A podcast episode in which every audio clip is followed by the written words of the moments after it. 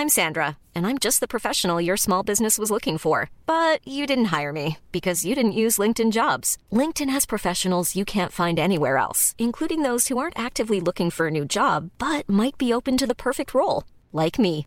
In a given month, over 70% of LinkedIn users don't visit other leading job sites. So if you're not looking on LinkedIn, you'll miss out on great candidates like Sandra. Start hiring professionals like a professional. Post your free job on linkedin.com/people today.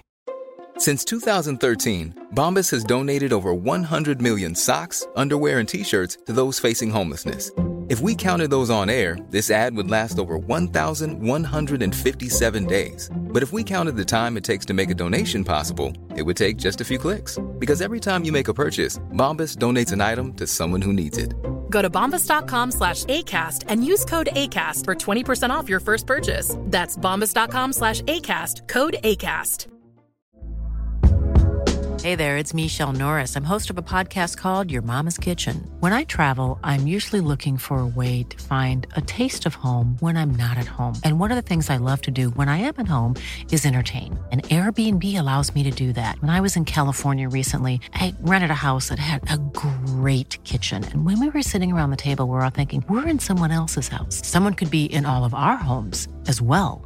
If you have a home, but you're not always at home, you have an Airbnb. Your home might be worth more than you think.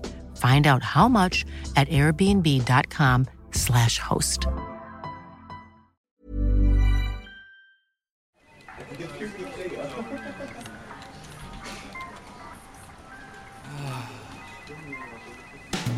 Hello mga immortal!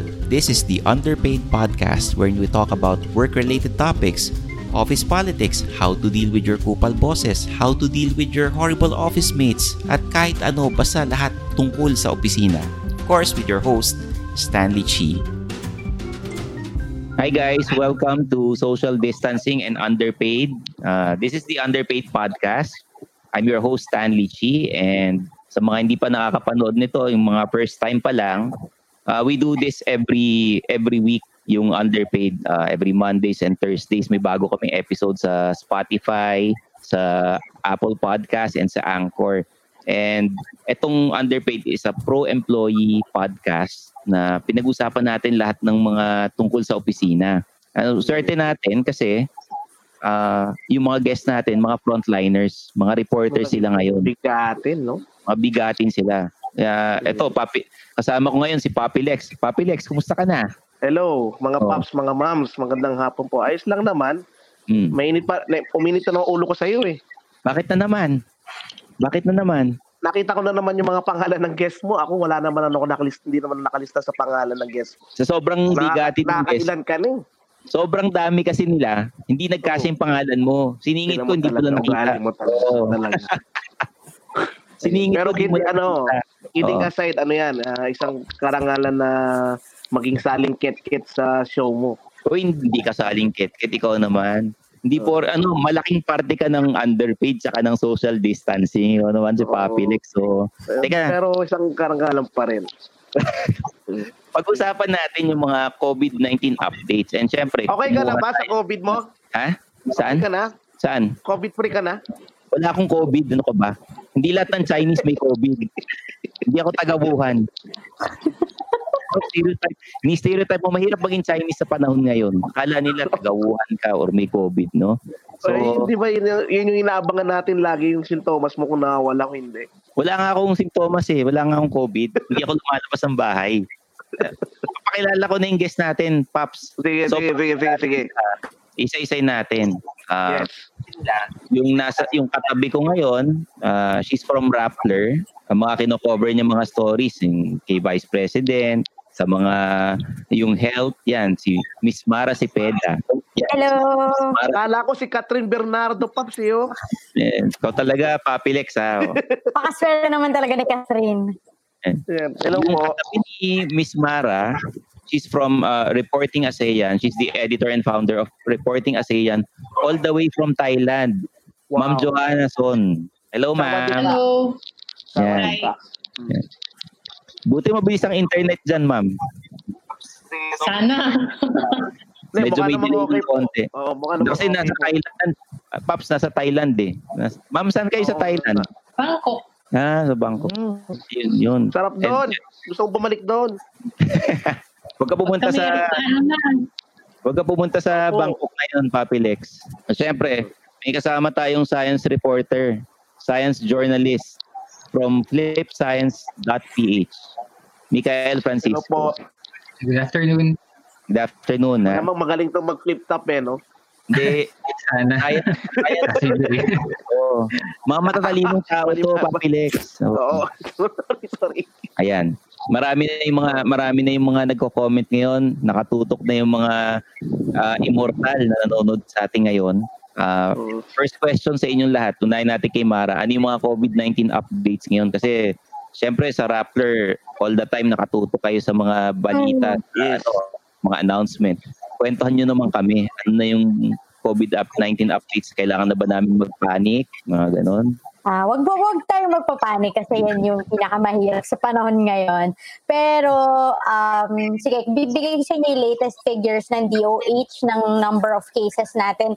So 5,453 people na Ano? yung COVID-19 dito sa Pilipinas. Um, so na-breach na natin kahapon yung 5,000 mark for the first time. Of that number, 353 yung recover at 349 na yung namamatay dahil sa disease. So today, mas marami yung na-report natin na nag-recover, 58 na bago kesa dun sa mga namatay, mga 14 lang sila. So may mga ganun tayong slight glimmers of, you know, good news. Pero syempre, nakaka-alarma pa rin yung nag increase yung number. Pero siguro perspective lang, sabi na naman kasi ng DOH, dahil mas marami na tayong test kits ngayon, mas marami na tayong mga dadagdagan na yung mga labs na pwede mag-test ng mga samples, dadami talaga yung Dadami number. Oo. Oo. So actually, yung mga experts, yung mga statisticians, nagsasabi sila yung numbers ngayon sa Philippines, hindi pa nga yan, hindi pa yan yung full picture kasi nga may backlog pa tayo. Yun. So yan yung latest nating figures. Okay. Ah, Ma'am Johanna, yan yung ah, figure sa Yes. Manila. Sa ano, regional naman, dumadami po. Tayo daw Um, number one sa Southeast Asia eh. Yeah, as of mga two, two days ago. Uh, but then sometimes sometimes medyo what do you say, hindi siya a matter of looking at like numbers lang. Pero parang ganito yung general picture. For most of March, ang pinakamaraming kaso Malaysia. Mm. ah, number ng may sakit. Tapos sa yung sa Philippines, paakyat hanggang two days ago, nag-exceed na siya kaysa sa Malaysia. Um, dun, tapos ang ah, ta- dapat rin natin tandaan is yung population sizes ng countries. Kasi ang Malaysia has mga 30-something million and the Philippines is 108, no? So may relationship siyang na hindi siya yung buong picture makikita mo by by just the numbers as Mara was explaining. Sa numbers of death naman, ah, ang una pa rin Indonesia, tapos susunod yung Philippines. Okay. Mm. Um, so, parang ganun, mata I mean, it's a race na, sabi ko nga, it's a race na ayaw mo mataas ka, pero medyo mataas ng Philippines ngayon. Mm. But uh, we should also remember that Indonesia has 250 something million. The Philippines has half. No? Kasi sa, pag, pinat, pag, in, pag ina-analyze natin yung infection rate na totoo, ah, dapat i-consider mo yung number ng tao per 100,000 population. Hindi siya kasing Ah, okay. simple nung ngayon number of cases na may sakit. Yeah. Mm. Okay. So, ganun pala yun. Ayan. Mas pasaway po ba ang mga tao dito sa Pilipinas o yung sa ibang bansa? Well, actually, yesterday, gumawa kami ng infographic to show lang uh, each country in Southeast Asia, sino yung pinakamaraming public restrictions at sino yung pinaka-konti o kailan from January to end of March. So lumalabas doon sa rang sa listahan na yon, ang tightest public stringency measures ay Vietnam. Tapos susunod ang Laos. Sorry, susunod ang Laos? The Philippines yata. Philippines tapos Laos. So actually maraming maraming restrictions ang Philippines. Kaya lang ang question is uh, mataas pa rin yung numbers, no? So yun yung, but these are things na hindi mo talaga masagot ngayon, but you have to keep um, watching the the trends. Um, dito naman, hindi siya total lockdown. So, pero may curfew, 10 to 5, 10 p.m. to 5 a.m. Uh, actually, New Year ngayon, last day ng Thai New Year, third day, dapat ma dapat ngayon holiday na dapat nagtatapunan ng tubig sa labas. Songkran ang tawag. Wala nga nang wala nga ngayon. So um tahimik naman pero mar- pataas pa rin yung cases pero hindi kasing sharp nung siguro sa ibang bansa. Yeah. Mm, okay. Mikael, as a science reporter, science journalist, nakikita ba na uh, mag-flatten na ba yung curve o hindi pa? Ikaw, uh, yung okay. sa mga research na ginagawa mo, sa mga nababasa okay. mo ngayon. Well, sa kasalukuyan, kapag tinuloy natin ang ginagawa nating uh, mitigation measures for controlling this pandemic on a localized uh, on a localized scale sa Philippines. Uh, makita naman natin na pababa talaga na mafa-flatten talaga yung curve. Ang magiging uh, although hindi siya enough na gawing basehan lang yung pagstay sa bahay Siyempre, maraming ibang factor yan. Halimbawa, ang pagdagdag ng testing, kagaya ng nabanggit na kanina. Kasi, siyempre, kung ano lang yung marireport mo na numbers or marireport na numbers from DOH, depende lang yun sa kung ilan yung matetest, ilan yung marireport na kaso. So, uh, we are working with what whatever data is available to us. Pero, uh, given the current uh, trends, uh, may mga projection na ang mga statistician, ang mga scientists na projecting kung halimbawa if we stop this on uh, April 30, ano yung magiging itsura ng curve uh, if we continue for like uh, 15 more days or 30 more days. So sa ngayon, uh, kasi when I report, I don't say for sure na oo, oh, ganyan nga or hindi, hindi, hindi ganyan. It has to be based on evidence. It has to be based on facts. So what the facts are telling us now ay uh, we are on track. But hindi, pero yun nga, marami ibang factor na kasama dun. Okay. Um, question sa inyong tatlo ah. Uh, mga frontliners din kayo. Gaano kahirap maging reporter sa panahon ngayon na naka-quarantine? Hmm. Bisa natin si Mara kasi si Mara feeling ko hindi umaalis ng computer to. Ta- talagang ano eh, pag sa Rappler, feeling mo yung buhay mo talaga. o, mamaya ka na kumain. Uh, ano, mamaya ka na magluto. Tanong mo muna, Paps, kung ano. Ano? Tanong mo muna kung Pentium 4 ba yung computer niya. Hindi, mabilis yan. Taga-Rappler yan. Eh. Inisyuhan niya ng, eh, ng even before even before naman ng quarantine talagang kailangan nakatuto kami kasi online website kami hindi naman wala kaming TV station, wala kaming radyo. So, lahat ng reporting namin online. So, kailangan mabilis. Siguro yung pinakamahirap doon is we're not physically there to cover the events. Um, kasi since nag-start yung lockdown, um, yung huling coverage ko sa labas ay yung siguro yung unang couple of hours nung nag-start yung Luzon lockdown. Tapos after nun, hindi na rin kami pinalabas. Also kasi nag-quarantine ako for 14 days. Self-quarantine ako for 14 days kasi may na-cover ako na house hearing where uh, official, one of the, a DOH official um, tested positive for COVID-19. Uh, hindi naman ako lumapit sa kanya, malahan naman yung room, pero as a precaution, pinag self-quarantine na rin ako. So, And after noon, hindi na rin nagpapalabas yung office. Uh, kasi parte ng precaution, uh, lahat nun naman ng mga press conferences ay online na ngayon. Ang mahirap doon, wala ka kasi doon physically. So kung mm-hmm. ngayon, uh, for example, nag-cover din ako ng ilang mga I've, I've been covering the DOH also since the pandemic started. So it's very difficult to reach out to them right now. There are so many unanswered questions. Kung hindi nila sinasagot. So wala, parang scene zone galore, ganon. Parang ganun yung nangyayari ngayon siguro sa mga reporters. Kasi iba yung face-to-face ka dun sa official eh. Uh-uh. Pwede mo silang, you can press them and force them to answer. Pwede mo silang, pwede, pwede mo silang lambingin ng onte para, you know, hindi na sila magalit tapos makasagot. Wala eh, puro digital lang tayo. Tapos, yung press conferences naman, may option doon na sasali ka dun sa, dun sa video call nila tapos magtatanong ka. Pero syempre, hindi lahat, hindi mo lahat pwedeng you, you can't have, hog all the time. In some cases naman, manghihingi sila ng tanong tapos yung staff na yung magtatanong. Siyempre, hindi lahat ng tanong mo pwede nilang itanong or pwede rin nilang piliin kung alin yung mga questions mm. na i-vet. Mm. Yun yung pinakamahirap. Um, ako din nahihirapan ako kasi syempre gusto, gusto ko pang gumawa ng mas madaming people stories. Pero mm. syempre limited lang ako dun sa mga interviewees na may access sa internet or may access sa telepono. So pag wala silang phone, wala silang load, hindi, hindi ko rin sila mari-reach out to. So, Yun. ah, pero wala, parang mat-challenge ka lang din na mas maging resourceful para ma- maibalita mo yung kailangan mong maibalita. Ah, okay. Ma'am Johanna, kayo as an editor, tapos uh, sa abroad pa kayo, uh, do you have your own writers then? You coordinate with them? Naka-work from home silang lahat? Um, actually, hindi naman sila like regular. Pero ang nangyari since COVID is parang siguro two things. One is parang me as an editor, like minsan sa, actually marami sa Facebook or sa social media, nakikita ko kung sino yung may stories to tell.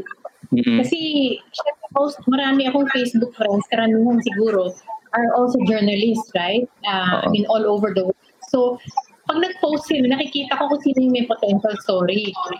Tapos susulatan ko, sabi ko, uy, meron ko pang gustong sabihin, ano, parang pwede kayang gawan mo ko ng something. So, um, nakakuha na ako ng dalawa, may pangatlo pa, na medyo parang diary yung effect. So, maganda siya kasi personal story siya. Either in quarantine or paano mag paano mag-travel kung di ba yung mga airports, eh, wala nang aeroplano, paubos na paubos, yung mga ganon. So, yun ang opportunity kahit na siguro you cannot physically be there, right? Lalo na, kasi ako, I try to look at the region, no? Hindi lang Pilipinas. Oo. The other thing is, um, walang physically you cannot go. So, like I try to do mga more regional comparative or analysis stories. Uh, online nga yung coverage. And uh, I think ang useful sa panahon ngayon, yung mga sources na kilala mo. So kasi Mm. pwede mo silang i-text, mo silang email. Kasi hindi pa hindi yung tulad ng dati na you know, you can interview people um, face to face. At the same time, I just want to say na ang challenge siguro ay parang to explain what's happening because everybody knows what's happening. Yung event, alam natin, no? Araw-araw, every, halos every minute. Pero yung ibig sabihin ng nangyayari, I think yun yung Ah. hinahanap ng tao. Yeah. Mm. Okay. Uh, Mikael, yung sa'yo, you're a science journalist, di ba? Uh, Siyempre, yung, yung mga stories mo ngayon, puro COVID, puro sa health ngayon, no? Ah, hindi ka ba nahihirapan? Kasi parehong ano eh, sa website din naman. Hindi ka naman nagre-report sa labas ng bahay. Ano yung pinagkaiba doon kung wala pang lockdown, wala pang quarantine, tsaka ngayon? Ano yung challenges mo ngayon? Ah, una, yung kagaya na nabanggit nila, hindi na makalabas, hindi na maka-interview talaga ng ah, ah, resource person. So, kung through online means, medyo mas mas ah, mas guarded yung responses, mas may option sila na maging mas maingat sa pagsagot. Hindi naman natin gusto na mag- magsagot sila ng ano, pero yung kumbaga iba yung openness or yung pagiging ah, accessible nila kapag face to face. Actually nung right before the lockdown, naka-attend pa ako ng isang ah, press conference sa Philippine Genome Center sa UP. Ah, actually, kasama ko dun si Shaira Panela. Ah, reporter din siya ng reporter, science science ah, science ah, correspondent. Tapos medyo nag-joke kami na alam mo ang pangit siguro no kung nagko-cover tayo ng testing kit tapos walang social dis- distancing dito sa conference ito paglabas natin biglang may mga nag-uubo na parang ang pangit ng ano pero it kind of captures yung yung sense of dread din na unknown, hindi mo makita yung kalaban, hindi mo makita yung hindi mo ma, hindi mo hindi mo maiwasan. So parang you're already putting yourself at risk simply by be, by doing your job, by by putting yourself there in that in that uh, setting. Uh, as for yung stories naman, I've tried to uh, add some variation to the content sa Flip Science. Kasi parang kami, hindi naman kami talaga news per se. Parang pag science news, oo, pero we're also about science education. So, meron kami daily trivia. na daily daily science trivia. It's uh, parang about anything, plants, uh, space, ganyan. Recently, actually as, as early as January pa lang, ang naging focus namin ay fact-checking or myth-busting. So yung mga fake health advice, kagaya ng um, kapag nagmumog ka ng uh, tubig na may asin, uh, or may ma- bag, ano ka ng mainit na tubig, ganyan, tapos ano, or yung paano magsuot ng mask. Medyo, medyo doon naglilin yung content namin ngayon and then explaining the science behind it, bakit siya totoo, bakit siya hindi totoo. And um, nakapag-interview ako ng mga doctor, mga scientists who are uh, actually very generous with their time uh, online through messenger, through email. So, yun, nagagawa naman ng paraan na mag-report or na makatulong maski pa paano. Hindi man yung hindi man masabayan yung news talaga ng mga bigger news agencies. At least doon sa area na yun, makatulong kami maski pa paano. Okay. Oh, naapekto So, bali, ba ano, ah, oh. Sorry, ano Papi, next yun. Oo. Bali, Mikael, bali, ano, talagang legit ba talaga yung pagmumumog ng asin na may tubig or myth talaga siya? Actually, myth siya. Uh, in fact, yung original story about it, it quoted a supposed um, disease, infectious disease specialist from Hong Kong. So, ang ginawa ko nun, in-email ko yung yung infectious disease specialist na yun at sinabi niya na fake story yun. And yung yung advice na yun, uh, yung pagmumog ng salt water is actually not uh, a preventive measure for COVID. Pwedeng for relief. Kasi ang, ang naisip ng tao agad is pag sore throat or any respiratory, anything that has to do with the upper body, ah, magbumog ka or magano ka, mawawala yan. But that's not the case. That is not the science behind how you get infected with uh, COVID-19. So, and masama ang maniwala sa ganun. Kasi iba parang ang, ang nakuha kong feedback is, okay lang namang magpasa ng ganyan kahit hindi totoo kasi it gives people hope.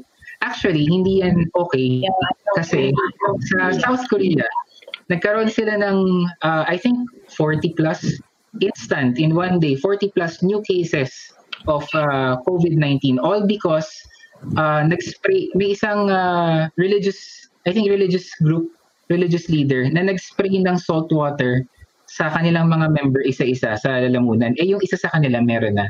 So na-infect sila, naipasa-pasa through Ah, uh, sprayer. So it's dangerous to actually leave yung mga ganyan. So, Diba yung ano, pag- pinagawa ng nanay ko, Stan. yung yung pag nagmumubog ka ng tubig na may asin para yun sa singaw, di ba? Totoo ba yun? Para sakit ng ngipin yun. Sakit ng ngipin, Oo. singaw. Oo. Oo. Really? Pinagawa pa na Stan, Akala ko, Mikael. Sa akin ng nanay, ang pinagawa pa sa akin ng nanay ko, Stanley, pinalunod Oh. pa sa akin yung minumog ko. Talaga? Para sure daw. para daw, para hanggang, Para sigurado. hanggang ano daw, hanggang lalamunan daw. Talagang malinis yung buong katawan mo, ganyan. Oo, parang ganon.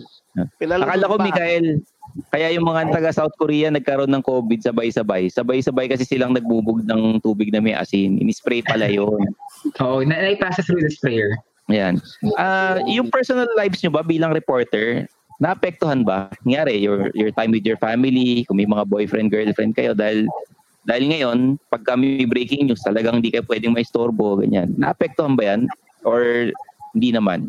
Ako, I live with my family kasi, so hindi naman, hindi ko na-experience yung nahiwalay sa kanila habang may lockdown. So I'm lucky in that sense. Uh, so hindi ko, kahit medyo na may, there's always this general feeling of anxiety and restlessness uh, and uncertainty. Nandito yung family ko eh. So, tas marami kaming aso dito sa bahay. Siya yung aso namin. So, um, marami akong support system dito sa bahay. Though yung boyfriend ko, LDR kami ngayon kasi taga Antipolo ako tapos sa taga Quezon City. So, um, since, kailan ko ba siya huling nakita? Since, ba, parang March 14 or March 13 ata kami huling nakita. Kasi wala, syempre magkaiba naman kami ng bahay. Ano, video call na lang, tapos ganun din with my friends, video calls na lang, group chats, kasi hindi rin naman kami pwedeng lumabas. Actually, Miss Mara, kaya niya tinanong niya, pero nasagot na. Yun, tayo, yun, yun yung pupunteriya ni Stanley, may boyfriend ka na raw. Ah, Eh, matagal ko nang alam na meron. Ayun na, oh, Matagal ko nang alam na meron. Nasagot na Stanley. Magkaibigan kami. Ma'am Joanna, kayo nasa Thailand kayo, are you with your family or ano? No. Kayo lang nandyan? Ah, okay. Just me. So, ganun, I mean, so same lang yung, how do you say, the physical space, kumbaga. But of course, it means na dati yung mga catch up with friends, nawala. Tapos, uh, kahit yung mga nakatira lang malapit, medyo, tsaka na tayo magkita. At tsaka, para lang less stress na lang ba for, for a while. So, ganun din, video call. Tapos, uh, asking kung kumusta, kumustahan, ganun, kahit na ah, kahit na by voice lang or by video. Mm. Ikaw, Mikael, kasi um, you're a freelance journalist eh. So at least kahit pa paano hawak mo oras mo. Naapektuhan ba or nababalance mo naman yung time mo? Okay. Uh, well, una, yung sa family, I live with my family as well. So, uh, I'm also fortunate uh, in that regard na hindi hindi hindi kami na, na force na maging uh, uh, distant uh, in terms of kung saan ako nakatira versus saan saan nakatira. Yung uh, my girlfriend lives in a different city. So, LDR din kami ngayon. Uh, we, we try to make uh, time to communicate daily uh, para hindi masyadong mamiss. Although, nakakamiss pa rin. Hindi malis yun. Uh, yung as for yung schedule, um, parang ganun pa rin naman yung yung uh, pag-budget ko ng oras for for journalism, for uh, kasi ano ano um part-time copywriter din ako. Market bali marketing din uh, freelance ko. Yun ang naapektuhan na side kasi maraming clients na currently out nag out of business ngayon, na nag-stop ng operations. Uh, so nabawasan din ako ng uh, freelance clients. So yun yung yung stream of income, yun yung medyo naging slight challenge. Kung hindi ako nakapag-ipon for a rainy day, so to speak, malamang problema ako ngayon. So, ayun. Okay. Papi Lex, ikaw, Ano? ano na bago ang buhay mo dahil sa quarantine? Ito nga, may nag-comment with ka to. Ha? Ah, okay, I live in my family ngayon nga. Matagal akong matagal akong nawalay sa kanila kasi nasa Maynila nga ako. eh. Ngayon lang ako pinakamatagal na nagstay dito. Hmm. Yun. Ayun nga. Eh, siguro may nakita akong comment sa hindi ko alam kung sino to. Tumaba na raw ako dahil sa quarantine. Eh. Hmm. Talagang ano eh. Yeah, well. oh. Pero actually, on the good on the good side of being with your family talaga is yun nga, siyempre, mas ano, mas ma take your time na mas makabanding mo sila, makasama mo. Mm-mm. Ay, yung bahay mo sa Manila, sino nakatira doon? Andun si Utol kasama yung mag-ina niya. So silang dalawa, sila lang tatlo doon. Ah. Na, mas maswerte rito kasi mas maluwag, mas nakakaikot ka kasi medyo ngayon ah, update ko kayo rito sa Pangasinan. Ang kaso rito ngayon, yung hindi na siya nadadagdagan. Mm. Ah, Oo, so parang medyo napaflatten na yung curve. So parang ang balita ko kanina sa kaibigan ko, by the end of hindi ako sure ha, baka ano ko makuta ko ha. Sabi nila baka hin- baka hindi na abutin ng 30 yung ECQ. oo. Naniwala ka Baka lang. naman. Tanungin natin kaya sa mga reporter. oo. Tanungin natin sa mga reporter. Kaya nga natin sila ginis eh. Mara, ah, Ma'am Joanna and ano, Mikael, realistically speaking, hanggang kailan yung lockdown natin? Tingin nyo April 30, okay na ba tayo? O dapat i-extend pa? Ikaw muna, Mara. Siguro, sa ngayon kasi nakastay pa rin yung, yung lockdown until April 30. So, feeling ko itutuloy nila yan to see kung, kasi kaya nga in-extend kasi hindi na, wala tayong, we don't have enough data to actually assess whether or not we're flattening the curve eh. So, feeling ko they would want to at, to at least stick to the April 30 extension.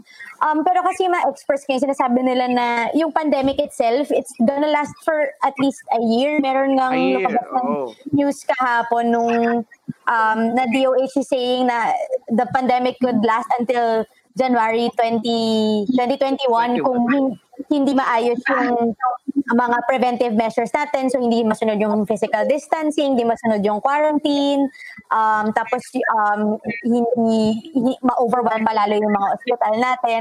Um, so, even if malif, let's say, if, if malif yung lockdown on April 30, I don't think our lives are going to go back to normal na Yeah. pwede. Okay, mag, poblasyon tayo with friends, mag-mall tayo, dali natin yung asa natin sa mall. It's not gonna be that that easy eh. Feeling ko pagkatapos ng lockdown, dapat hindi tayo tumula dun sa ah tumula dun sa, for example, in China, nung nalift yung lockdown sa kanila, ang dami sa kanila nag- tourist destinations. Dapat hindi natin yun gagawin kasi parang, okay, paano kung pa-flatten na yung curve tapos nagsilabasan tayo lahat sa bahay? So parang back to zero uli.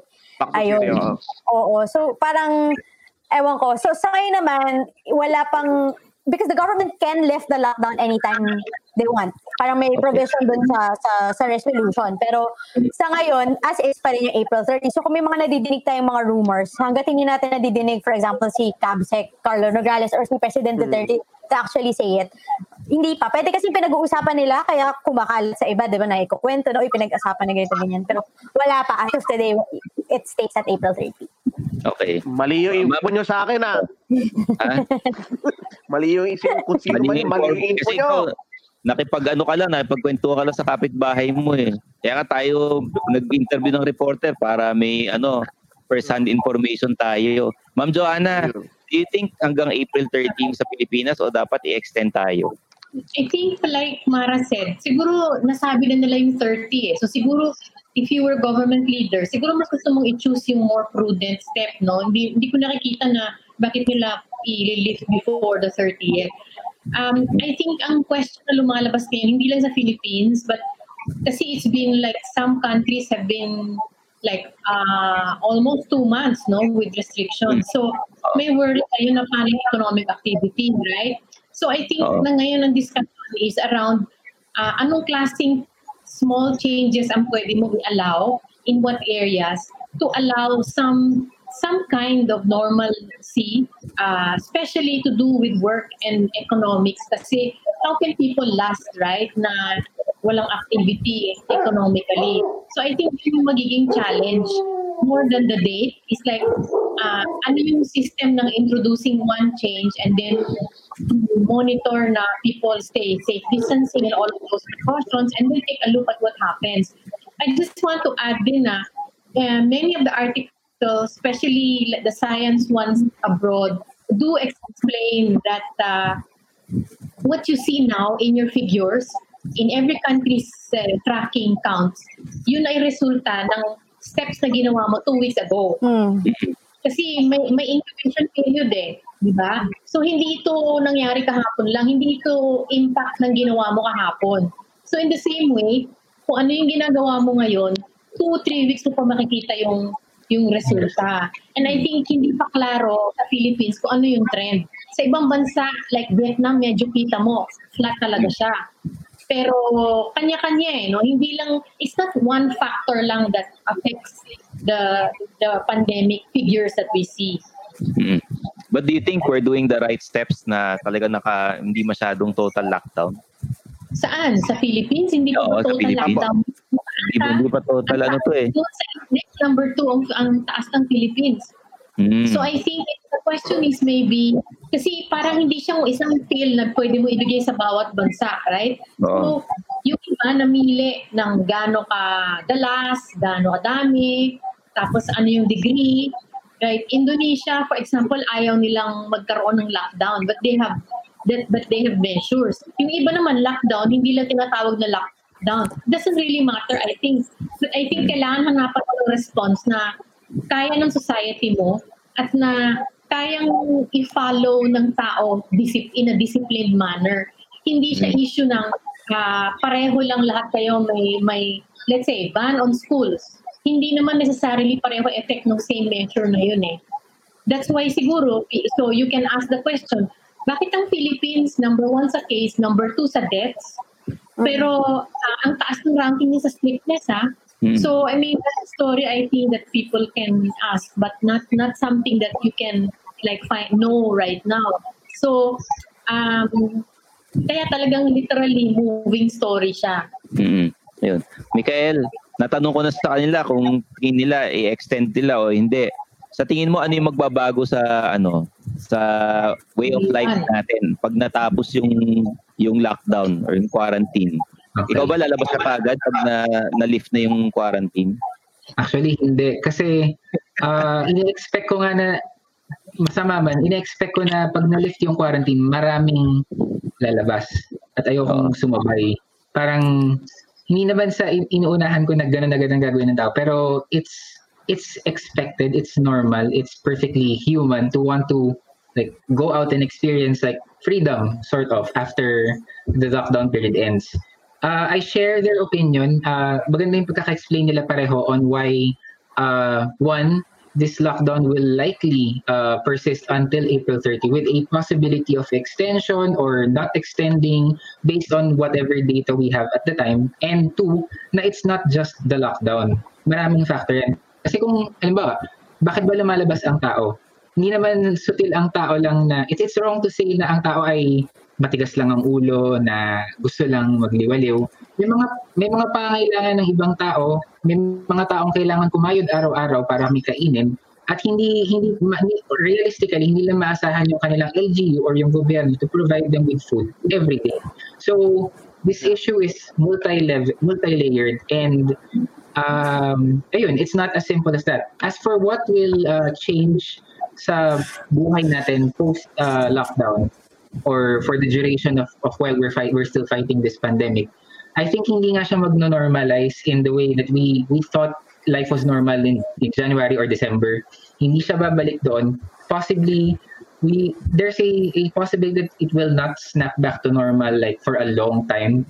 Kasi I've read some articles then saying na we might uh, there's a possibility, there's a high likelihood that we will have to live with COVID-19 in the same way we're living with other coronavirus, uh, uh, coronaviruses or, or other similar respiratory diseases. Na kapag nakadevelop ng cure or nakadevelop ng uh, vaccine, hindi siya poof, mawawala bigla. It's going to be a problem that will still be part of society, pop up from time to time, maybe not as bad as it is right now, But that, but I also feel na it's important to say, uh, to share with your viewers na hindi ito para mawalan kayo ng pag-asa or mawalan tayo ng pag-asa na hindi ito matatapos. Um, no matter what our take is on how we think we should fight this disease, we're all united by the same goal. Isa ang gusto nating mangyari dito, which is hindi tayo mamatay sa sakit na ito, na hindi kumalat ang sakit na ito uh, lalo sa Pilipinas. At ang lahat ng ginagawa natin ngayon ay to serve or para maabot yung goal na yan na balang araw, makakalabas tayo ulit na hindi masyadong natatakot. Okay. Papilex, ikaw ba pag na, na lift na yung quarantine, babalik ka ba kagad ng Manila o magsistay ka pa dyan? Depende sa kailangan sa trabaho. Kung pinatawag kami agad, wala kami, ano, siguro. Pero feeling ko naman, yung mga companies na yan, hindi rin magpapatawag agad. Eh. Feeling ko magpapa, ano pa rin ng palugit pa rin para totally humupa talaga. Okay. Kasi dilik kaya nga parang gaya nga sabi nila hindi pa rin talaga masasabing okay pa rin once na nilift, 'di ba? Kahit nasabi natin na flatten na yung curve at wala nang wala nang nahawa, wala nang kumakalat, eh still hindi pa rin. Hindi pa rin ako kasi makipagkita, parang gano'n. So, Ah, uh, ito that, sorry, tatanong. Oh, ano yun, Sorry, I just want to share something yes, nakalimutan akong sabihin kanina na I think one, hindi naman positive, I don't want to frame it as a positive, pero one interesting thing na lumabas dito sa lockdown na to is nakapag-explore tayo ng mga paraan para makapagtrabaho kahit hindi tayo pumapasok sa opisina. Which is, uh, if we take what we can learn from the situation and apply it to the larger uh, kung kunin natin yung matututunan natin sa lockdown na ito at i-apply natin ito sa mas malaking problema ng uh, employment or traffic or iba pang problema sa Pilipinas, maaaring makakita tayo ng mga alternatibong solusyon sa mga bagay na yan after the pandemic. So yung na-explore yung mga paraan para uh, kagaya nito na nakapag nakapag-live tayo, nakapag-interview tayo through uh, digital sa mga may kakayahan na gumamit ng ganitong uh, mga kagamitan. Uh, maaring isa yan sa mga magbago sa lipunan ng Pilipinas na ang idea natin ng trabaho or employment ay very traditional pa rin, very yung sa office pa rin na kailangan lahat na dun sa iisang lugar. So maaring isa yan sa mga magbago after. Ah, okay. Papilex. O ano yun? Actually, ano, actually, ano eh, kumbaga, nangyari sa ating pandemic, blessing in disguise na rin sa atin to lahat. Kasi sigurado to, sigurado to, after this pandemic na to, marami tayong ma-realize na pwede pala na gawin na makaka makakais sa lahat ng ginagawa natin. For example, siguro yung mga employers ngayon, Kumbaga, kung possible naman palang pwedeng work from home, edi work from home na sila. Mag-iwasan pa nilang mag-rent ng mga offices, establishments, ganyan-ganyan. Pangalawa, traffic. So, okay pala hindi umalis sa bahay. So, parang marami, maraming, maraming advantages rin na mat, na ma, ma, mapupulot tayo dito sa nangyari ngayon. At siguro naman, pagdating nung okay na lahat, maging okay, maging mas maayos siguro ang way of living nating lahat. Kasi yun nga, magiging maingat na rin tayo sigurado. Hmm. Papilex, itatanong ko na yung ano ah, yung mga gustong malaman ng mga viewers. Ano na naman? Gaano kalaki sweldo ng reporter? Does it pay well? Is it worth it ba? Hindi yung yung be honest ha, kayo. Uh, kasi Tali. ang tingin namin sa reporter, parang napapanood namin sa TV kayo, nakikita namin kayo sa FB Live kung sino-sino mga tao kinakausap nyo. Tapos ano, ah, frontliner pa kayo. So iniisip ko, baka napakalaki ng sweldo nyo kasi yung mga nanonood sa ating mga immortal na walang trabaho ngayon, gustong sa kabilang kumpanya. Di ba? Ang tanong nila eh, oh, Sa, sa kortina pa lang, sa kortina pa lang ni Miss Mara, makikita mo na ang rate ng sweldo niya. Grabe. Mura lang hotel yan. na- SM lang sa yan. hotel na sa hotel na tinutuluyan ni Ma'am Joanna, makikita mo ngayon ang gano'n ka ba counter, di ba? At the same Oo, time, so, Oo, di ba? talagang, Oo. di ba? di ba? So, makikita mo, makikita mo yung estado ng buhay nila kung gaano talaga kalaki yung sahod nila. Oo, kita mo, ang tanong nila, yan, may opening ba dyan? Mga ganon. Yan. May ano ba sweldo ng reporter? Di ba? Oo. Kapag dumami tayo mga nanonood, nung pera na pinag-uusapan, malaki ba sweldo nyo? Yun. Siguro meron lang, alam mo, I want to dispel the, the perception na pag reporter, madaming pera. Siguro pag ano ka na, Corina Sanchez level or Jessica Soho level, syempre malaki na yung sweldo mo, pero kami mga reporter, hindi yan, hindi yan six figures. Parang, like ako, in, um, average lang naman yan na, yan. yan na, yan na, yan na, yan na.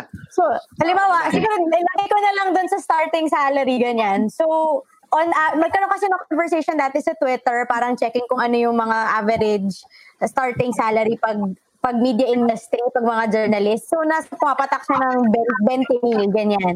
So, ako bilang ang gasto, gastos ko lang naman sarili ko, pagkain ko sa trabaho, grab, skincare, ganyan, mga travel ko. Okay lang yung ganong starting salary no. Siyempre, tumaas na yon kasi limang taon na rin naman ako sa Rappler. Pero hindi hindi ko kayang magpaaral hindi ko kaya yung ginagawa ng mga magulang ko na bumubuhay ng buong pamilya. Tapos yung kapatid ko, ah sa mga, yung dalawang kapatid sa private schools pa nag, ah, nag-aaral. So hindi, hindi siya, it's not, a, it looks like a glamorous job, glamorous job because we're supposed to look presentable. That's why we, we wear our makeup or ah, may mga ibang company, meron pa silang allowance for I heard may meron din silang allowance for for for clothes. Kami wala, wala kaming ganun. Um pero hindi, hindi siya hindi hindi, hindi ka magiging journalist para magpayaman. Ma- Nandito ako bilang journalist para ikwento yung kwento ng bansang Pilipinas, ikwento yung kwento ng Pilipino. It's not a high-paying job. I didn't go here to be to be rich. Ah, pero basta meron din conversation noon na parang yung mga mas privileged na mga kabataan yung mag-save sa journalism. Kasi, ayun na nga, mahirap siya. Mahirap siyang industriya. And hindi agad dumadating sa level na ah, very, very comfortable yung buhay. So, ako may financial safety net sa nung magulang ko. So, yun, I'm lucky for that. Yan. Si Ma'am Joanna mukhang ano, mukhang mayaman si Ma'am Joanna. Feeling ko ano, Papilex. Papilex feeling ko pinakikisamahan tayo nito, di marunong magtagalog to eh. English lang salita nito sa bahay. Hindi, Oo. hindi, hindi. Hindi mo ba Hindi, na, marami akong hindi mo ba naisip. nalata, Paps? Hindi mo ba nalata, Paps, na ano, hirap siya magtagalog? Oo, hirap na eh. Papilex yung audio ah. Audio mo, Papilex. Oh, sorry, hindi mo ba napansin si Ma'am Joanna hirap magtagalog? Parang Oo nga eh. lang niya magtagalog. speaking. Oo, tsaka Oo, ang okay. tingin namin sa reporter, magaling mag-English, ibig sabihin mayaman, Yeah. high-end. No? Naku ah, hindi ganun yun. Kayo naman. So in your in your position, ma'am, is how much are you earning a month? Yung mga ganun dapat ng tanong mo, Stanley, sa English dapat. Hindi hindi pwedeng ano, hindi pwedeng hard sell na direkta, hindi pwede. Kailangan, ma'am, ano bang nabili niyo sa mga ano bang mabibili sa monthly salary niyo, mga Ah, okay. kayo ng kotse, mga ganon. Okay. Hindi, Oo. da- dati kasi, ang, ah, like Mara, dati reporter din ako. Kaya medyo mahirap mag-ipon at that point. Kasi, ah, but then again, you know, when you're younger, syempre naiisip mo, ah, you know, why are you in this job, right? And uh, a lot of us really just like I'm Sandra, and I'm just the professional your small business was looking for. But you didn't hire me because you didn't use LinkedIn jobs. LinkedIn has professionals you can't find anywhere else, including those who aren't actively looking for a new job but might be open to the perfect role, like me. In a given month, over 70% of LinkedIn users don't visit other leading job sites. So if you're not looking on LinkedIn, you'll miss out on great candidates like Sandra. Start hiring professionals like a professional. Post your free job on linkedin.com/people today. Since 2013, Bombas has donated over 100 million socks, underwear, and t shirts to those facing homelessness. If we counted those on air, this ad would last over 1,157 days. But if we counted the time it takes to make a donation possible, it would take just a few clicks. Because every time you make a purchase, Bombas donates an item to someone who needs it. Go to bombas.com slash ACAST and use code ACAST for 20% off your first purchase. That's bombas.com slash ACAST, code ACAST. Hey there, it's Michelle Norris. I'm host of a podcast called Your Mama's Kitchen. When I travel, I'm usually looking for a way to find a taste of home when I'm not at home. And one of the things I love to do when I am at home is entertain. And Airbnb allows me to do that. When I was in California recently, I rented a house that had a great kitchen. And when we were sitting around the table, we we're all thinking, we're in someone else's house. Someone could be in all of our homes as well. If you have a home, but you're not always at home, you have an Airbnb. Your home might be worth more than you think. Find out how much at airbnb.com/slash host. To basically to discover and to tell stories. Mm. Uh, and when you get older, you get other opportunities like editing, so which I do, uh, train journalists, which I do, uh, write publications, which I do. So, what I'm saying is, I think siguro one way, well, sa akin parang hindi ko kilala pero naging ganyan eh. Uh, at some point kasi I was managing a regional news agency. So, you learn different skills apart from just the, uh, apart from the reporting part and then you can use it in different ways whether it is to do online workshops or physical workshops to train other journalists to edit their work uh, you know so pag kinumbine-combine mo yun minsan siguro okay siya kasi you can do uh, contracts of some sort that are different or in addition to yung daily na na reporting. Kasi makain ng daily reporting eh. So, hindi makain sa oras. So, ako, pinipix ko siya. So, I still freelance a bit. Uh, but a lot of the COVID stuff, actually most of it, is volunteer work. So, the graphics that I do, the posts that I do, tsaka some stories have come really through. So, people say, so why, ba't mo ginagawa? Sabi ko, I know, pero you know, we cannot do nothing. Sobrang laki ng pangangailangan and you cannot just sit and watch just because, alam mo yun. Mm. Ito, Papilex, si Mikael, mukhang ano to eh. Mukhang nasa Big Four schools tong si, ano, Mikael, mukhang laking airport Mukhang hindi boy ito kailangan eh. hindi, hindi kailangan ng pera nito eh. Yung kinikita nito, pambayad niya lang sa cellphone bill. Mikael, kasi nakita ko na editor, ganyan. Yung, yung kinikita ko doon lang, Kasha. Yun. Ha? Yung Malaki pang doon lang, reporter para yung mga sa mga nanonood, gustong sumakabilang kumpanya, mag-apply sa'yo, ganyan. Okay, honestly, hindi. Ah, yung, yung ginagawa ko sa Flip Science, wala kaming kinikita. It's a I, I co-founded yung website na yun with my partner, with my girlfriend, uh, two years ago, a little over two years ago. Kasi we felt and we still feel na kailangan ng science news website ng Pilipinas. In the same way na may Live Science, may National Geographic, etc. Na balang araw, it will grow into something bigger. But yeah, that's what takes up most of my time now, and I don't get paid for it. Everything I spend from it, uh, on it, comes from my pocket. What I earn from ay yung mga freelance copywriting and marketing jobs na ginagawa ko. Ah. I used to Yung um, malaki. hindi rin masyado eh kasi ah ay ang idea is kapag nag-freelance ka kapag pag ah, clients mo ay abroad or ah, taga US mas mataas ang bayad pero that isn't always the case parang if they know that you're from the Philippines for example medyo pangit pero if they know that you're from the Philippines medyo hindi sila ganun kawiling mag ah, bayad ng mataas for quality service din naman or quality writing. So it's it's a So depende sa client. Oo. So may discrimination pa rin. Uh, siguro hindi uh, I would I would say na ano siya uh, it's their way of cutting costs which is inherent to a to an entrepreneur. Ganun mag-isip talaga ang ang ano. So ayun. Uh, Pilipinas, used to- mababa labor dyan, mga ganun. Mababa, Oo, ang mas ano, dyan, mababa ano. rin dyan. Oo, dyan, dyan Oo. tayo kumuha, mababa yan. Hayop Papilex. kayo, sabihin mo na sa kanila. Ano, Papilex yung audio, medyo mahina, Papilex. kabuti na lang, mahina. Mahina Oh, yung yan. ano, audio yan. Alam mo, Papilex, Yan. feeling ko dapat magpampo na tayo kay Ma'am Joanna sa Bangkok eh. So, Oo, feeling ko alam mo, ta- kahit, time niya. Oo. Naku, yan ang dapat i-bust ng- yung myth na yan. Feeling ko kaya tayong buhay ni, ano, eh, ni Ma'am Joanna. O kaya, makikikain tayo sa bahay nila Mara, o kila, kila Mikael, no? Oo. Skyflakes, kain tayo. Sige. Sa dami ng nanonood ngayon, saka nung mga nagko-comment, may mga questions sila. Sasagutin natin yung isa-isa. No? Okay. Papapasok sa natin to kila, kila Mara, kay Ma'am Joanna, tsaka kay Mikael. Ito, first question Yeah, yeah, yeah. mula kay Fernan Mascarinhas. Yan. Mascarinas, yan. Yan, pakibasa, Mara. Okay, quest, uh, question ni Fernan Mascarinhas. Question po, most people are saying masyado na lang daw negative ang way of reporting ng media outfits ng COVID cases.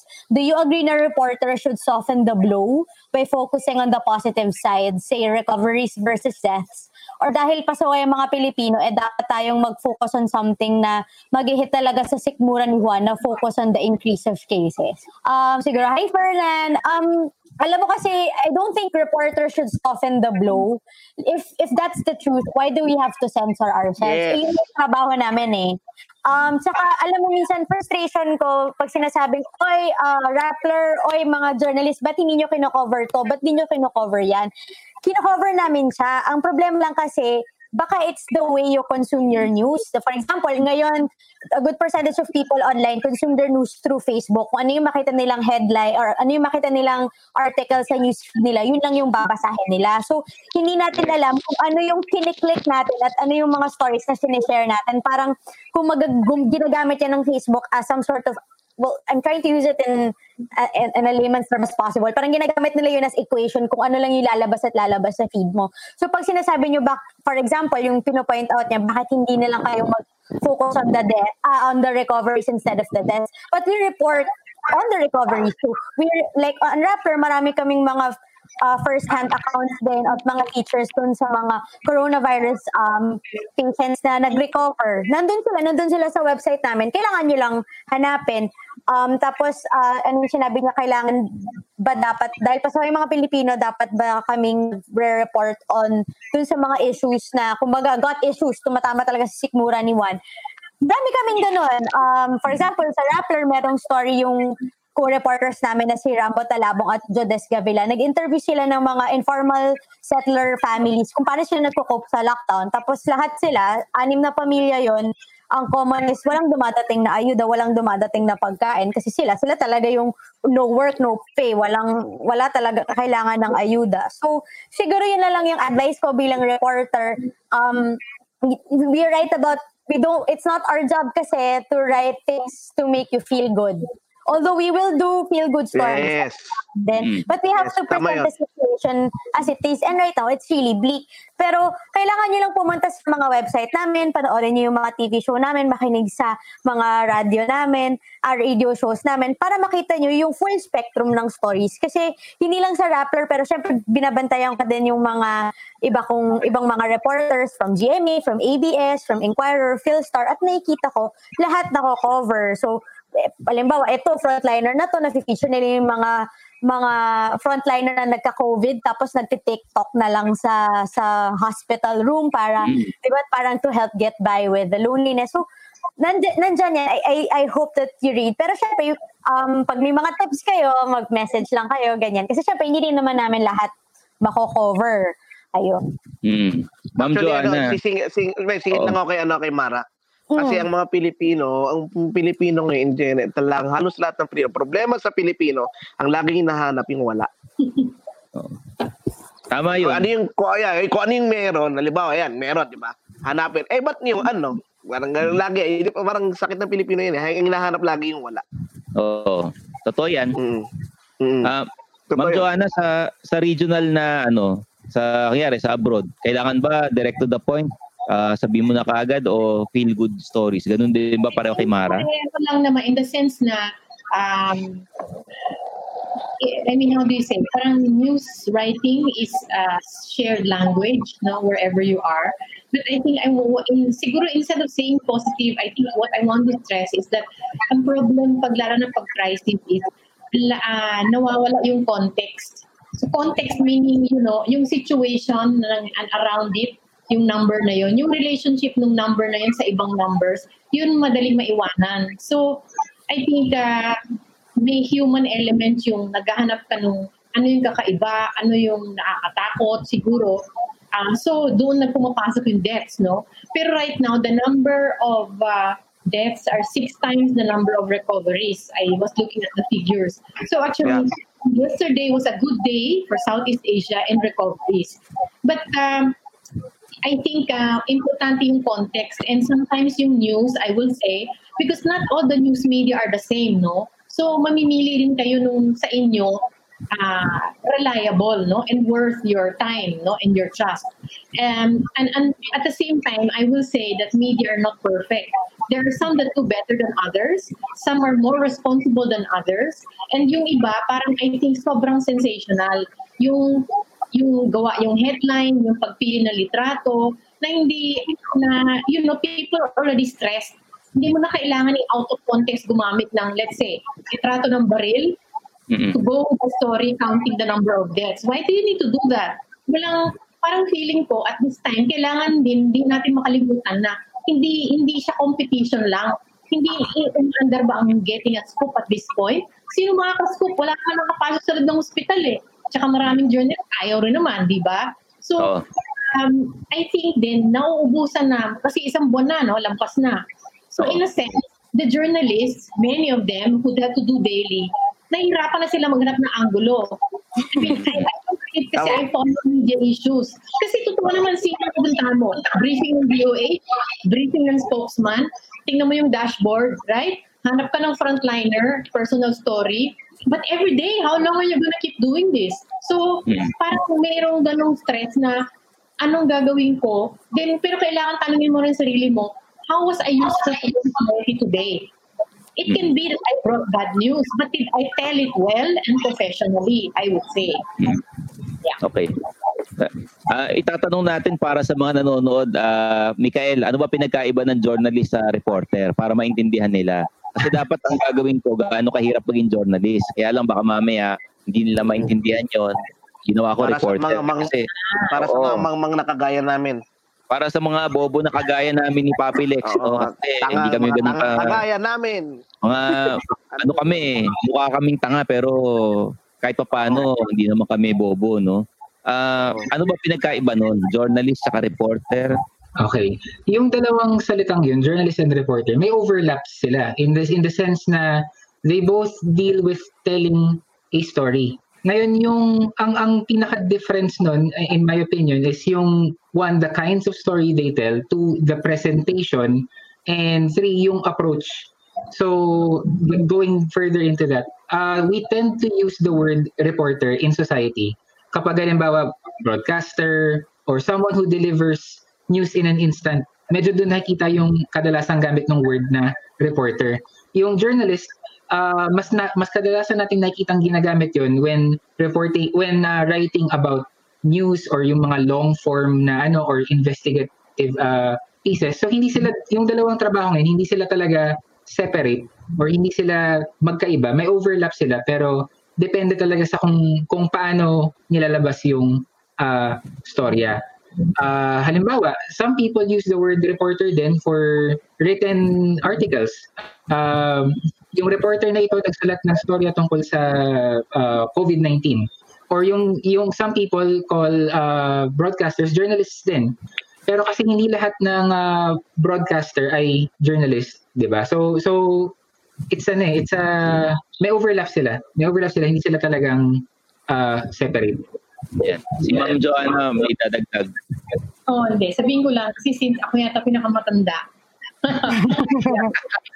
si Stanley po, ma'am. Si Stanley po. I have been like 30 years in the in news. So, hmm. yung journalist is more general. So, then there are different kinds of journalists. No? So, Mara writes stories every day. She's like a daily beat reporter, right? Hmm. So, she can be also in TV. Uh, she can also be in radio.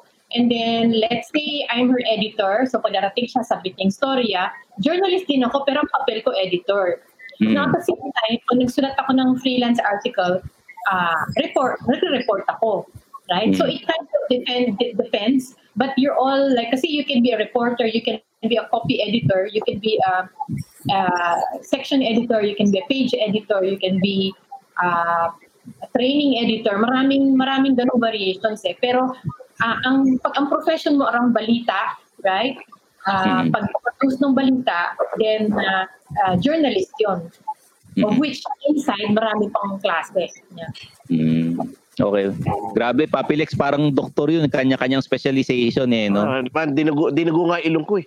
Parang ano eh, iba, iba yung dating pag editor. Pag sinabi mong editor, oh. talagang ano eh. Feeling ko pag si Ma'am Joanna oh. nagpunta ng Pilipinas yan, may red carpet mula sa airport. wala nga, wala nga. Baka, baka, may, baka may private plane yan papuntang tayo oh. Pilipinas. Wish, wala. Wala, no?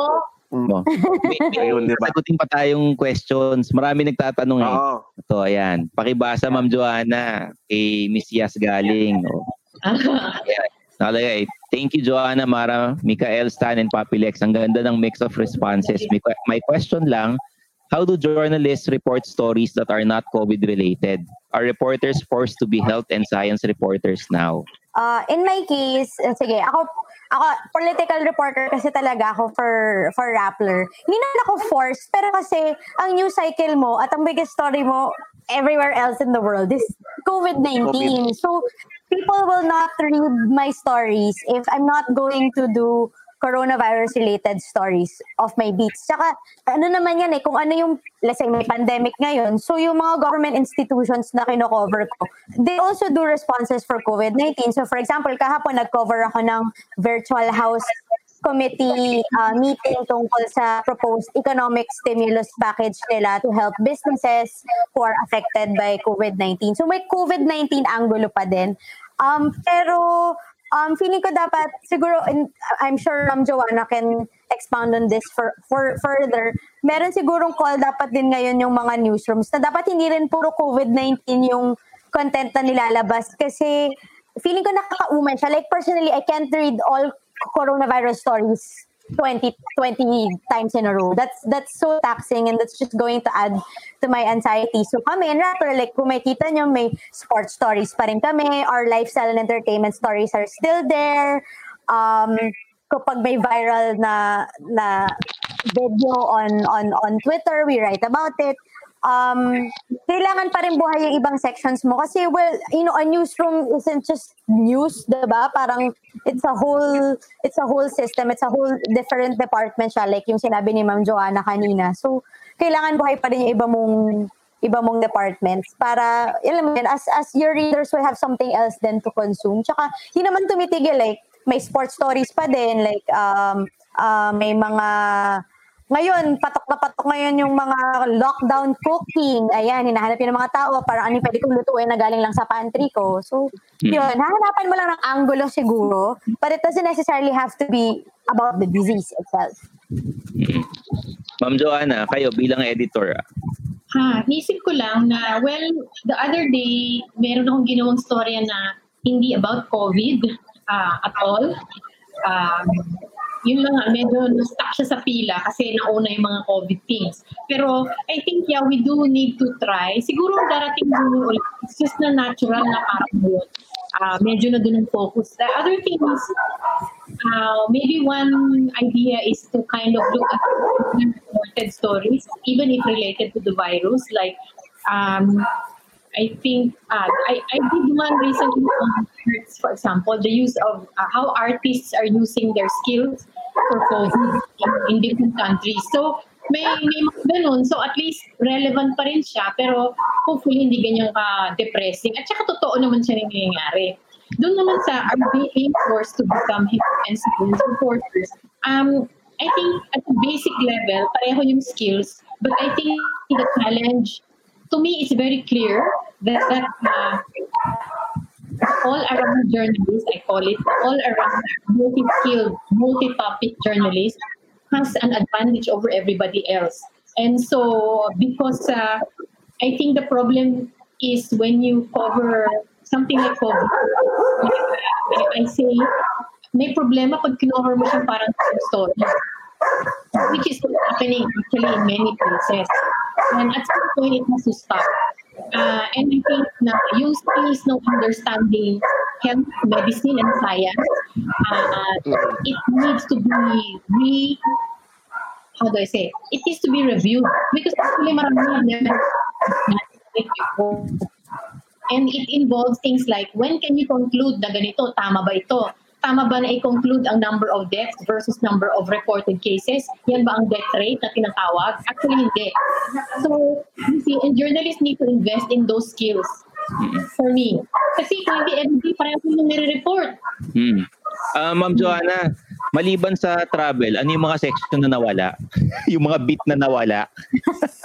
Ngayong panahon ng lockdown. think hirap pa rin ng sports in a way kasi wala rin sports events kasi public siya, di ba? And I think it's very, it's a big, big question mark. How are you going to do this? Although I read na what country was it na nag-start, ng restart ng sports events? Taiwan yata, some. So, I think it needs to be tested. And maybe actually a good sports story is, how can you have sports again? So, I think naglalaro sila, walang walang audience, eh walang crowd. Pwede ba yun? Interesting din, di ba, actually. More than Oo. just looking at wala. Tanungin mo yung mga athletes group, tanungin mo yung SEA Games, tanungin mo yung, can you imagine a sports without a public setting? Paano yun? E-sports? I don't know. Oo. May so, Ma- mahirap. Hindi ka ka, oh. Oo nga, mahirap nga. Oh, let's read comments from our viewers ha. Sabi ni Ma'am Nancy, hello daw, oh. Nancy Hello. Pizarro from Pro Media Hi, Foundation. Yung mga nasa PMFI nanonood, hello sa inyong mga lahat. ano, mga bigatin, mga nanonood, Paps. Oh. Yan, si Yas. oh. Hi, Ma'am Yas. Hello. Sabi ni Ronin, hello. Ito, oh. sabi ni Maya. Maya. Mikael, please discuss the importance of collecting action figures while in quarantine lockdown. Oh. Tapos sabi ni Austin, ano, pataba na si Papilex, siyang sa quarantine. Chamito, Thank you hello sa'yo, po. ah. Yan, hello po Sir Lexter, sabi niya. Oh. More power daw galing kay Rafael John Rubio. Thank Yan, you. Mga kasama sa ano yan, mga musician. Mga Yan, si, si Rover, sabi niya, Miko. Yan. Hi, Rover. Ayan, sabi ni Alan Lazaro. Oh, Maranatics, Yeah, may mag-ingay. fans club pala si Oh, may Ma'am fans si, ano eh, mga taga-traveler yan. Oh. Yan yung boyfriend ko.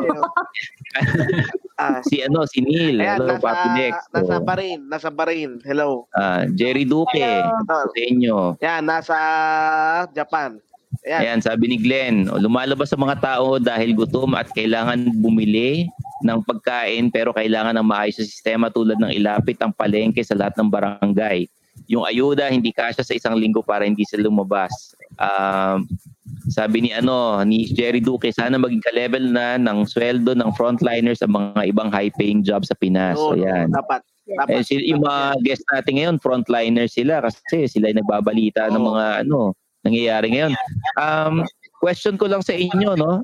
Ah, nagpupuyat din ba kayo kakaantay ng announcement mula kay ano kay president kasi. I think ano eh I think after this lockdown uso na yung late night talk show sa Pilipinas sanay na tayo magpuyat tayo no. Ah, ako, oo, pinapanood ko siya. Kahit hindi ako yung reporter na assign talaga na magsusulat ng story sa based sa kung ano man sasabihin ni Pangulo doon. Binabantayan ko siya kasi kung ano man yung sasabihin niya will likely affect ano yung mag paano gagalaw yung mga iba't ibang ahensya the next day.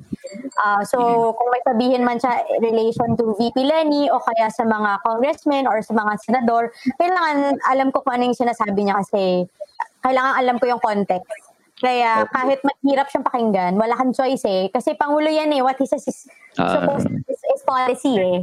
Okay Mara follow up question pinag-iinitan pa ba kayo Ano? Ayun, yun, yun, Nag-iinitan yung pa ba kayo? ko, yun, yun, yun yung gusto kong tanungin kanina pa eh. Hindi no. Pinag-iinitan pa rin ba kayo ng ano Ng taong bayan, ng mga immortal. pinag-iinitan pa ba kayo ng mga ano nila ni president kumikita? Oo. pinag-iinitan pa rin ba kayo Ah, pinag-initan. Um, meron pa rin kami. Well, kasi wala na, existing may mga, ilan ba yung kaso? Maraming kaso na, na, na i-file sa Rappler. So ngayon nandun kami sa stage na hinihintay namin yung desisyon ng iba't ibang iba't ibang korte. Pinag-iinitan ba kami ngayon? Paano nila kami pag-iinitan naman nila kami nakikita? pero yun, may mga may mga pending cases. Ayun. So I can't really talk about them much either. Pero Mm. yun. Pero ano naman, ano? tinatanggap naman nila yung mga tanong natin. Pag nagtatanong kami online, sinasagot naman nila kami. ah oo Follow up, Mm. follow up, follow up. Yes. ayan follow up si Wala po. Dexter Ah, yun nga. Paano nyo na-handle yung mga bash sa inyo ng mga tao? Ah, Ako kasi parang, pag naging reporter ka kasi, pag journalist ka kasi, magiging public figure ka eh. So dapat, mm, ano, hindi ka, hindi ka balat sibuyas. Kailangan mong matutunan to really take in criticisms. Saka kasi pag journalist ka, you're really going to subject yourself to criticism by your editor. 'di ba? Or your editors in, in my case. So, um, yung work namin, bago namin nilabas yan, lalo na pag in-depth or investigative report, sobrang habang vetting na back and forth yan. So, kumbaga, feeling ko yung process, internal process na yun, sinasanay na kami to um, deal with criticisms. Now, yung, anywhere from ang pangit mo to, you know, uh, rape r- rape remarks na sinesend sa amin sa Facebook. Kasi kahit hanggang ngayon, meron pa din. Um, Ah, in my case, parang pag-aaralan mo na lang din, ano yung mga comment na valid. Like, for example, meron silang nakitang mali sa story mo, tapos they're correcting your mistake. Isa yon Parang yun, pinapansin ko yun, tapos ma- i-correct namin yung story kung mali talaga or mag-adjust and i-acknowledge na mistake. Pero kung alam mo yung halatang wala, nanakot lang, naninindak lang, sinisira lang, at obviously paid troll pa. So pag pinansin ko pa, tataas pa yung sweldo nun eh. So yun lang. Mm. Pero ayun. Pero syempre, it's not good for your mental health. So ako hindi na rin ako masyado nagbabasa ng comment section kasi hindi rin siya maganda. Basahin. Okay. Ah, may question ako para sa inyong tatlo. Bakit lahat ng journalist o reporter na nakikilala ko, lahat may itsura? O hindi ko tusok ha. Ba't lahat ng reporter na nakikita ko sa TV, mga nakikilala ko na yung mga journalist, kahit na ano, yung writers sila, journalist na sa online na media, at lahat may itsura. Ay, may requirement Paps, ba kaya dapat? nga, kaya nga frontliners eh. Hindi. Kailangan ba, kailangan ba maganda ka tsaka pogi? Hindi pwede yung mga pangit mag-apply na as journalist or reporter. Hindi naman. Kailangan lang maganda yung loob mo at maganda yung intention mo sa pagsusulat. Ah, Mas Ma'am Joanna, ah, dapat. Mm. Yung fake news, nakakapangit yun. Pag real news yun, nakakaganda at saka nakakagwapo. Mm. Mikael, requirement ba pag naghahanap ka ng writer mo, kailangan may itsura? Ah, hindi. Ano, kailangan kailangan committed magsulat ng science. Kailangan na willing magpaliwanag ng mga konseptong hindi ganun kadaling intindihin, kayang simplehan. Mm. Anong mapapayo niyo sa mga... ng sample, wala namang picture eh. So, okay lang yan. Pag nanghihingi naman kami ng sample na article, wala namang kasamang picture. So, Okay. it's requirement. Anong papayo niyo sa mga nanonood na gusto maging journalist, gusto maging reporter? Yung mga immortal na gustong rumakit ngayon, um, anong Paganda dapat at magpapogi muna, Paps. Oo. Bukod sa magpapogi at magpaganda, ano pa dapat nilang gawin? Yan. Ah, Ay, unahin natin si Ma'am Jo, ah, Mm. Sige, natin si. Ma'am Joanna kasi si Ma'am Ah. Joanna, tingin ko talaga ano eh, pag may sinabi siya yun yung batas sa ano eh, Hindi. Oo. journalists and reporters pag may sinabi siya. na to tell a good story, you don't naman need to be a journalist mismo. You don't need to be working as a journalist, no? There are people who have gifts of like magaling magkwento, basically, no? So, pwede kayo mag-contribute. In some cases nga, gu- maganda rin yung uh, how do you say, outside culture, outside the news circle. Kasi may iba silang pananaw na nadadala sa pagkwento. So I think kung kung may ganun kang interest na pwede mong i-practice, right? Siyempre, sa lockdown, magsulat. Araw-araw. Di ba? Yun. Ayan. Si Mikael, anong papayo mo sa mga gustong maging journalist? Lalo na ikaw, science journalist ka eh. Kailangan yata matalino para makapagsulat ng science, no? Ah, Oo. hindi naman kasi ako ah, wala akong science background. I just really like uh, reading and I like asking questions. Yun, ah, two things. Una, if you want to be a journalist, you have to be willing to ask questions even if they sound stupid to you, even if you think na nakaka ay baka ang dating parang baka bobo naman ako. Okay lang 'yun kasi ang importante hindi yung magmukha ka matalino. Ang importante tumalino yung magbabasa ng sinusulat mo. And second, huwag kang pumasok sa journalism for the money. Uh, pumasok ka dyan if you want to tell a story through uh, stories. Uh, sabi nga ni Ma'am Johanna, there are many ways of telling a story. You can be a comic artist, you can be uh, an essayist, a writer, uh, a podcaster. But if you specifically want to get into journalism, you have to do it because you want to be a journalist, not because you want a source of income. Okay. Follow-up Ayan si question, Mara. follow-up question. Yan, Follow-up, oh. follow-up question. Ano yung papi? Sir Mikael, kompleto pa ba ang encyclopedia sa bahay? Digital na po. Ayun. Karamihan nila na yun eh, mga luma eh. Oh. Ang encyclopedia nun, Encarta. ah, oo, meron pa. Oo. Karta na. Ayun, si Miss Mara, tanungin natin kasi feeling ko, ano eh, marami rin siyang isi-share. Anong papayong mo sa mga nanonood sa atin ngayon na gusto maging journalist and reporter? Ako, da, yung dagdag ko sa mga sinabi ni Miss Johanna at saka ni Mikael, um, I think to be, uh, Mara, nawala, nawala. Hmm. Nawala yung connection ni Mara. nawala. Ayan, Nawala. okay. Ayan, ulitin Ayan, okay natin. na ulit. So, um, kung gusto mo maging journalist, kailangan i-extensive yung pagbabasa mo.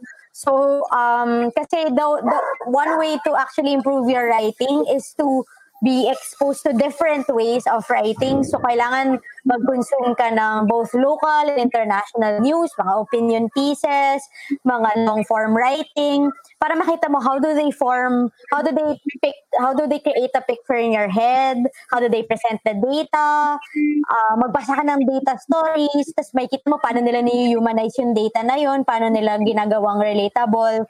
Uh, uh, tapos mag, ay, mag- magbasa ka din ng fiction, non-fiction, history books. It seems like a lot of work, pero kasi um, it's going to expand, you know, the way you're going to write and improve uh, your writing din. Um, yun, yun yung siguro isa pang maidadagdag ko. And also, wag kang kailangan makapal yung mukha mo. Kailangan talaga. I mean, makapal yung mukha na pag magtatanong ng mahirap na tanong sa official, yun, kailangan makapal yung mukha mo Yan, doon. oo. Pag inaaway ka ng official kasi, wala, expose mo yung corruption or yung ano niya, yung pork barrel niya, kailangan makapal din yung mukha mo kasi titirahin ka niya eh. Minsan titirahin ka niya habang ongoing yung press con. Yun. At kailangan makapal yung mukha mo para pag dumating yung mga, pag in- dineploy yung mga trolls sa account mo, kaya mo silang sanggahin, kaya mo silang hindi pansinin. No matter how Ayun, ano, may follow-up ako doon, sakto, sakto, very related dun sa sinabi mo. From Kiko Latuha, may Hmm. pini, ayun, ta, sa, pwedeng kay sino sa inyo sumagot, may pinipili or kinakatakutang nire-report kaya kayo, lalo na pag malalaki yung taong nakakabangga ninyo. Yan, kung sino mag-umpisa, bahala po kayo kung sinong gustong magsimula magtanong, ay magsagot. Ako wala. Unang-una, wala pa naman, hindi pa naman ako nalagay sa posisyon na ah, kinailangan kong specifically bumangga ng malaking tao. Since ang ang talagang ah, ang talagang ah, field ko ay science and technology which is mostly explaining things or nagbabalita, wala pa akong hindi pa ako nalagay sa posisyon na ah, merong salungat sa in, na interest na would would would hinder me from putting out a story. Pero if ever naman na mangyari yun, palagay ko hindi dapat matakot. Kasi as cliche as it sounds, if the truth is on your side, you don't have anything to fear. And, you know, andun pa rin sa you're just doing your job. And your job is to inform. Your job is to be truthful, to be informative, to explain. And if that involves stepping on a few fragile egos, then so be it. Ayun. May natanggap na ba kayong death threat? As a reporter, may natanggap na ba kayong ganun? Yung na, may Ako nakabangga wala. kayo na ano, wala pa? Ako personally, Ma'am wala. But, Ah, but mm-mm. okay. pero threat Ma'am to Jo- be sued siguro. Ah, meron. Lawsuit. Oo. Ay, si. Ma'am Joanna, meron po ba? Dati, lawsuit. Dati? Yeah. Is that the reason why you're in Thailand? Yung ba yun? Hindi naman. Libel. But it's a common tool, no, um, by, by politicians, right? Kasi parang they have to do something, so yung suki na tool is libel. Hmm. Ah, okay, okay, okay. So maraming salamat sa Paring inyong ano. Actually, may, may, ako meron eh. Ah, gusto ko rin Ano? kwento na ano. Ah, hindi siya threat, as in legal threat, pero sinabi niya, ah, susugurin daw nila ako nung kanyang mga kaibigan na birdwatcher. So ito Ah, yung context niyan. Ah, I wrote an article about ah, the Maya, the Maya bird, ah, which is not actually the real Maya. Kasi iba yung species ng Maya talaga na national bird natin before versus yung kulay brown na nakikita natin sa nakalat sa city which is the Eurasian tree sparrow. Uh, invasive species yun. So yung article ko kasi is about, was about invasive species. So yung point is, ginamit ko example yung, yung fake Maya, yung Eurasian tree sparrow, to show na may mga species na akala natin nandito na talaga noon, pero hindi sila galing dito. And yung maya is one example of a species na hindi harmful, pero karamihan ng mga species na invasive ay harmful. So yun lang yung point ng article. May bird lover na nakabasa ng article, nagalit siya. Sabi niya, bakit ko daw tinawag na fake maya? And then he went on to uh, pick apart the article. Ang pinaka-issue pala niya is hindi niya binasa yung article.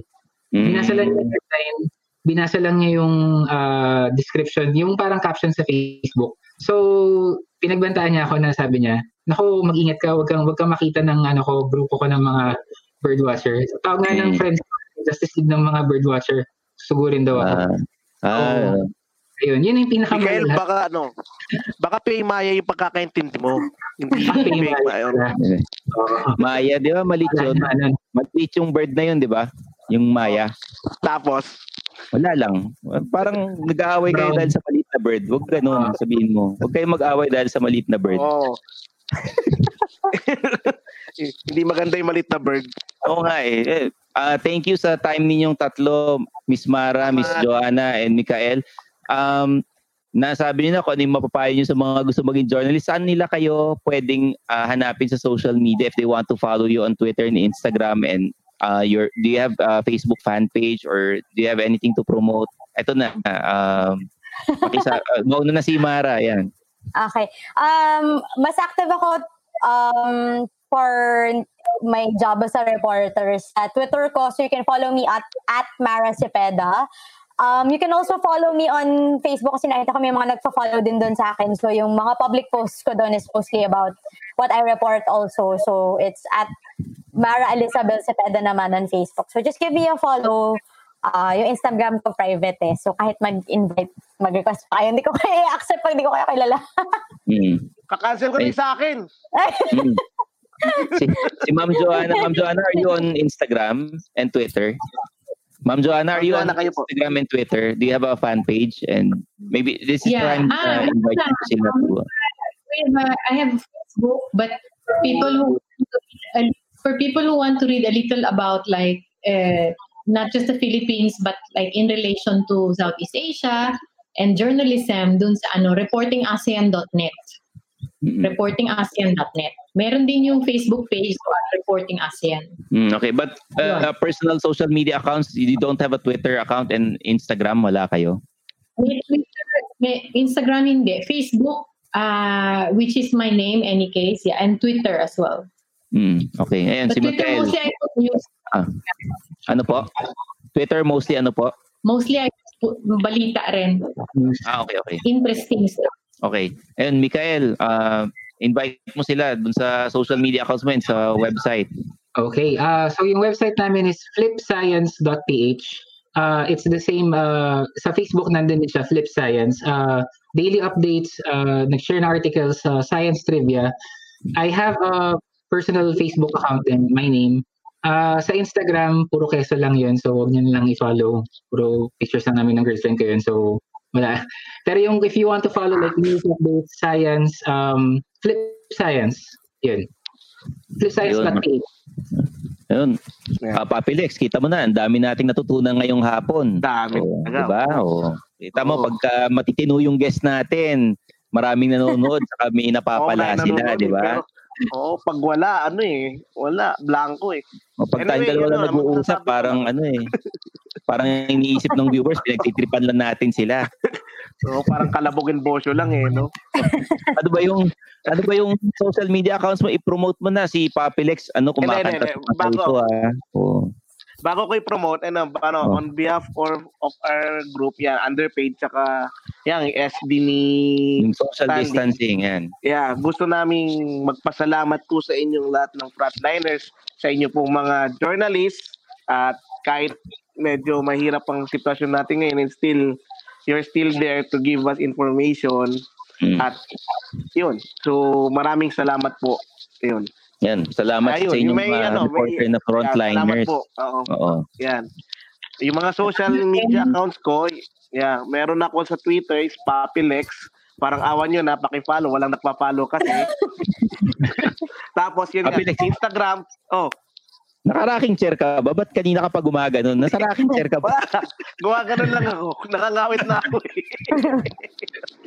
Ayun nga, tapos Instagram, meron ako Kiati, K-I-A-T-I or Papi Next din. Tapos, meron akong Facebook page, kakagawa ko lang kahapon. Hindi ko alam ba't anong naisip ko nagawa ko kahapon. Pakifollow na lang at Papi Lex.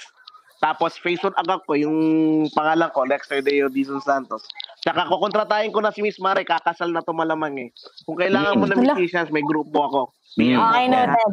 Ah, duly Yeah, noted. Mm. Yeah, yun. Oo. Meron akong grupo LDS and Sam, tumutugtog sa KBL. Ano po yung KBL? Mm. Ano Do you know po yung KBL? Ayan. Hindi din alam.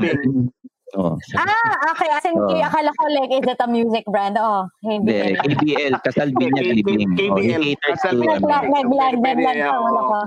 Ayun. Oo. So, kailangan nyo ng musicians. Meron po akong grupo. Yun. Meron kaming page sa, you- sa Facebook tsaka sa YouTube channel. Meron din. Thank you. Ayun. So mga immortal na mga nanonood sa atin ngayon, hindi biro ang maging isang reporter or journalist. Kita nyo naman hanggang ngayon, nagtatrabaho sila. Mamayang madaling araw, pag may breaking news, nakatutok rin sila. No? Hindi madali ang trabaho ng reporter. Importante, mahilig kayo magbasa, sulat kayo ng sulat, and syempre dapat yung sinusulat nyo totoo. Hindi Yeah. pwedeng ano, hindi pwedeng fake Yes. news, di ba? Oo. Huwag na kayong tumulad dun sa iba na walang blue check na ano or nagkakalat ng fake news. Huwag kayong ganon. Yung mga, kailangan Oo. yung totoo lang, no? Tularan natin si Miss Mara, si Saka- Joanna, at si ano, Mikael. Huwag, huwag kayong mag-aakusa ng fake news ang isang nireport na isang tao. Wala talaga kayong katunayan na fake news ang kanilang nire-report. Oo. Tsaka dapat, pag nagbabasa tayo ng mga balita, hindi lang yung headline. Kailangan basahin natin yung buong Yes. article, di Oo. ba? Oo. Kailangan din Ah. nilang kailangan rin nilang piliin yung kung ano yung babasahin nila, 'di ba? Kasi Mm. ngayon sa sa social media ang dami naglabasan diyan eh. Naglalabasan. So choose what is correct and choose what you do uh, what you believe in. Ayun. So mga immortal, uh, thank you for watching. Uh, if you wanna follow us on Twitter and Instagram, uh, ako personally meron akong social media accounts at Stanley Chi on Twitter and Instagram, youtube.com slash Stanley Chi, uh, facebook.com slash Stanley Chi fan page. And if you wanna follow the Underpaid Podcast, just go to Spotify and click follow. May Instagram din ang Underpaid Podcast.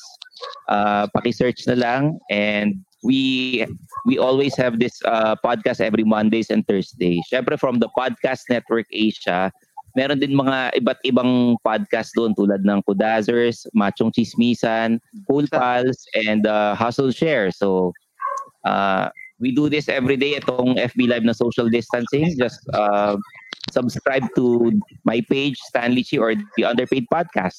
So, thank you mga immortal. Tapos This is tapos yung mga nakahanap ng number ni Stanley G, paki-PM na lang ako ibibigay ko. Hindi, wag na, wag na, wag na yun, no? So, maraming salamat, guys. Thank you for watching. This is the Underpaid Salamat po. Podcast. Ayun. Thank you. Salamat po. Bye-bye. Salamat.